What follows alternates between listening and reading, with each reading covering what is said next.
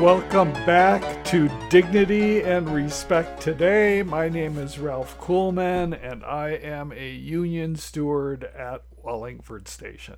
Last time we met, I talked about my being placed in an emergency non pay status by Wallingford Station Management. This isn't my first time around the block. This is actually the fifth time I have been put on emergency placement by Wallingford Management.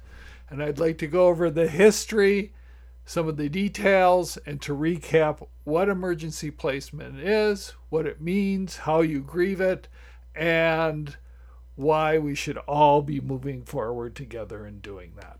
The grievance was handed over to my fellow union steward at Wallingford Station. At some point, he conducted an interview with the manager in question.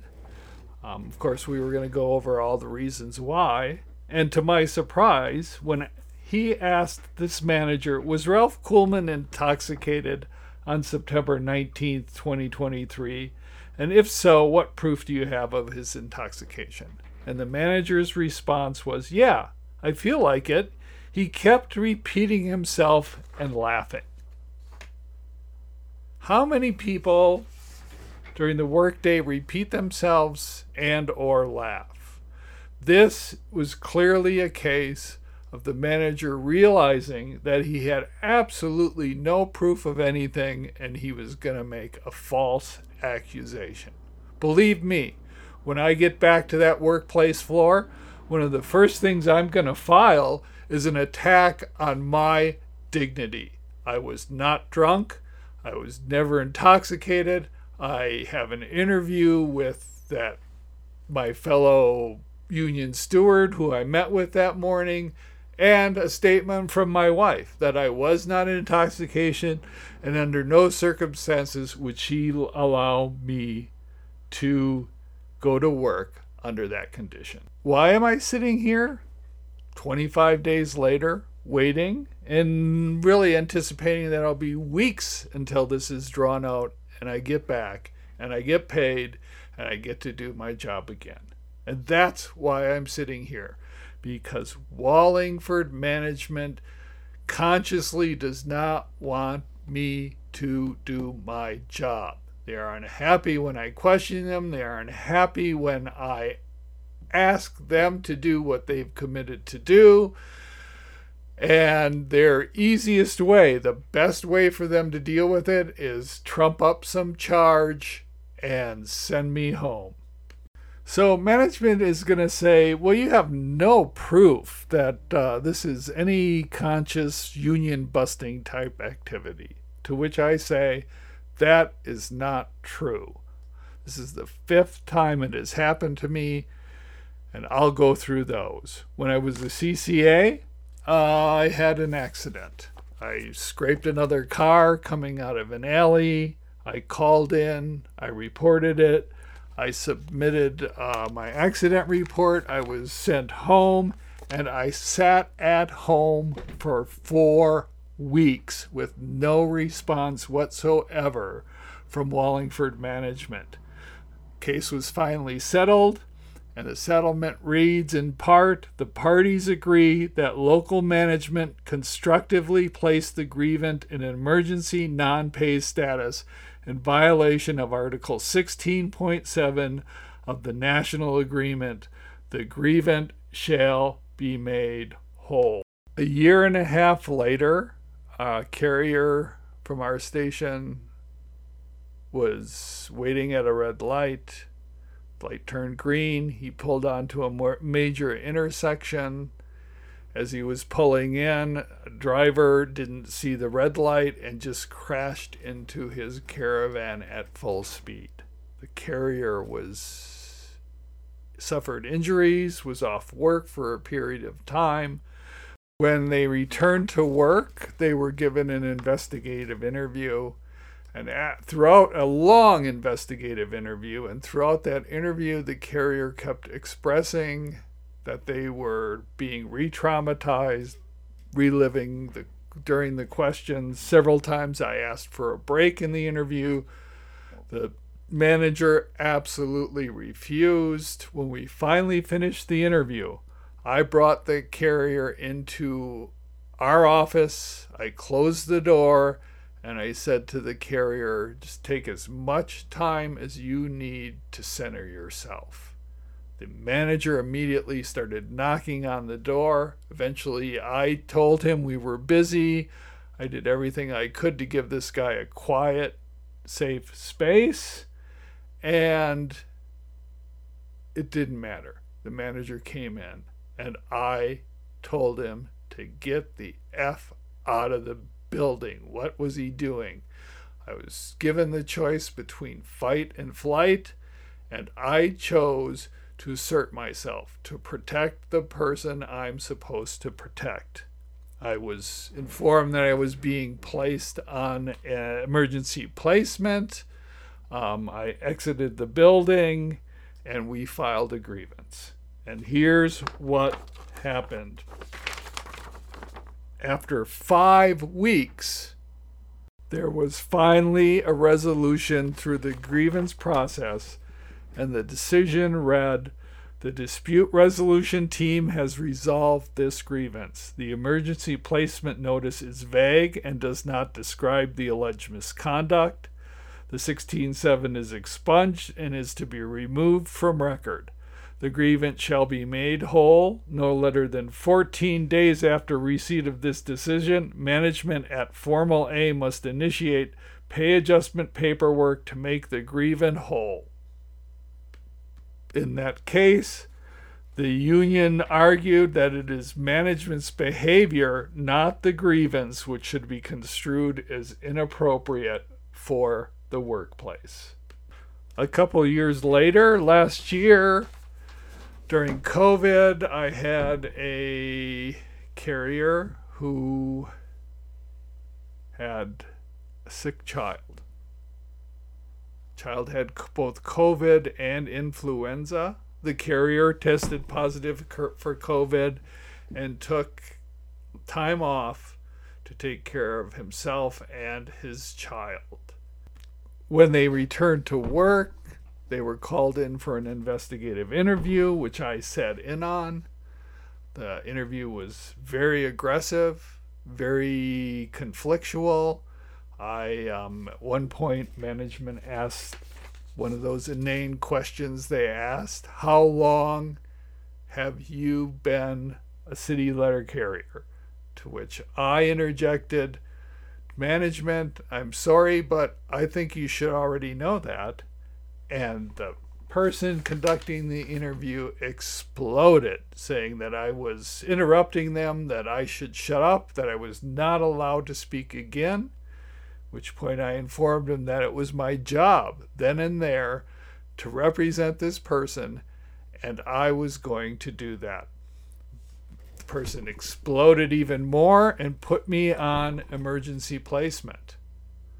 I went home, I did not have that settled for 19 weeks. When it was eventually settled, the decision was the dispute resolution team has resolved this grievance. The emergency placement 16.7 was improper and must be rescinded and expunged from record. Upon receipt of this decision, if not already done, the grievance shall immediately be returned to a pay status and made whole without loss of seniority or benefits. Back pay shall be in accordance with ELM section 436 and the grievant made whole from August 31st until he or she is returned to duty. In addition, the settlement includes managements must comply with the provisions of M01667 and he she must be allowed to participate and advise an employee during the investigative interview. If there is any question or issue regarding the steward's right during an investigative interview, labor relations should be consulted immediately without. It goes on to continue The team notes the case file is clear that management gave an instruction for the grievant, who was acting as a steward, to remain silent during the remainder of the investigation. The team agrees this instruction does not comply with M01667. The settlement also contains an explanation that says the union at Formal A contended in part management improperly invoked Article 6.7. The union argued none of the criterion for 6.7 was present when the grievance was placed off duty. The union argued management is attempting to discourage the grievant from representing other carriers as a shop steward. Earlier this year in the spring, I came into work early. I thought I was going to do union steward time.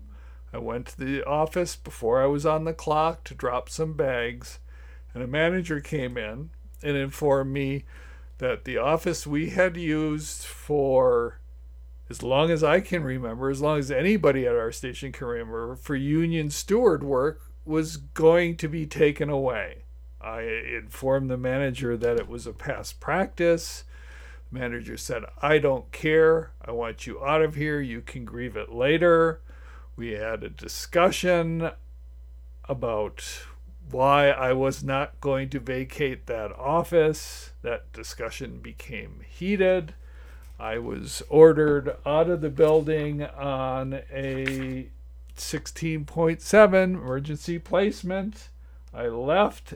This time I was taken off the workplace floor and sent home in a non pay status for over seven weeks. Eventually, we won it, stating that it was improper, that they would make me whole for all my lost wages, and that they would return me to work within 14 days. And you know when the manager returned me to work? On the 14th day. Why was it the 14th day? Because we know that everybody at my station is carrying extra all the time, that they could use another carrier is because they prefer to pay me rather than allow me to protect my carriers the way I should. So here I sit, day 25, waiting, waiting, and waiting to get back to work. You know, I've heard a number of times from various people, wow, it's great, you get a paid vacation. And one of the things I do as a union steward is I'm constantly asking, how does this treatment make you feel? So right now I'm going to be up front and I'm going to say, I hate it. I don't want to be sitting here doing nothing.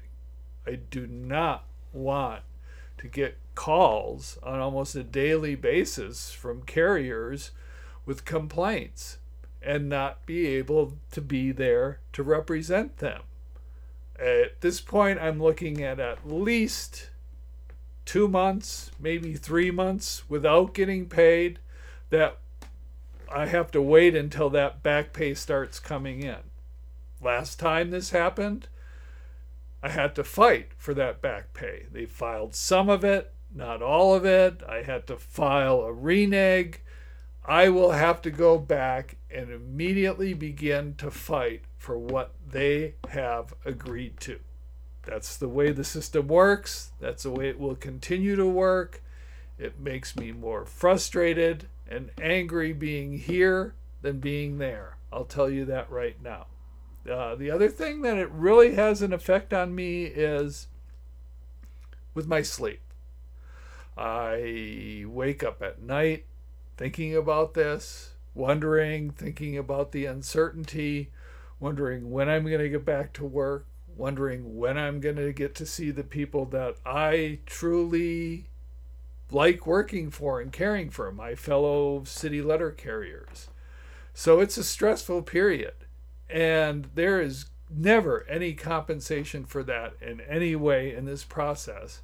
In fact, at number five, I feel like really, this whole process just encourages them to keep doing the BS they do, the bad supervision, and remove the union steward because it costs less to pay me to do nothing than to have me represent my fellow letter carrier. So I'll be placing a lot of relevant doc- documents on the website for those who want to attack it. Um, RFI, interviews, some ways to try and settle this. Just to re- recap here emergency placement. Three real things to remember. Extraordinary. It requires certain specific, well defined circumstances intoxication, pilferage, delaying the mail, intentional destruction of postal property, delaying the recovery of funds, or being a harm to yourself or somebody else. Secondly, you deserve a written notification with the charges and the specifics about why you are an emergency placement. And finally, those extraordinary circumstances normally don't last more than 24 hours. And you should be returned to work after that time period. Well, that concludes today's episode. I'm Ralph Kuhlman, and I'm a union steward at Wallingford Station in Seattle.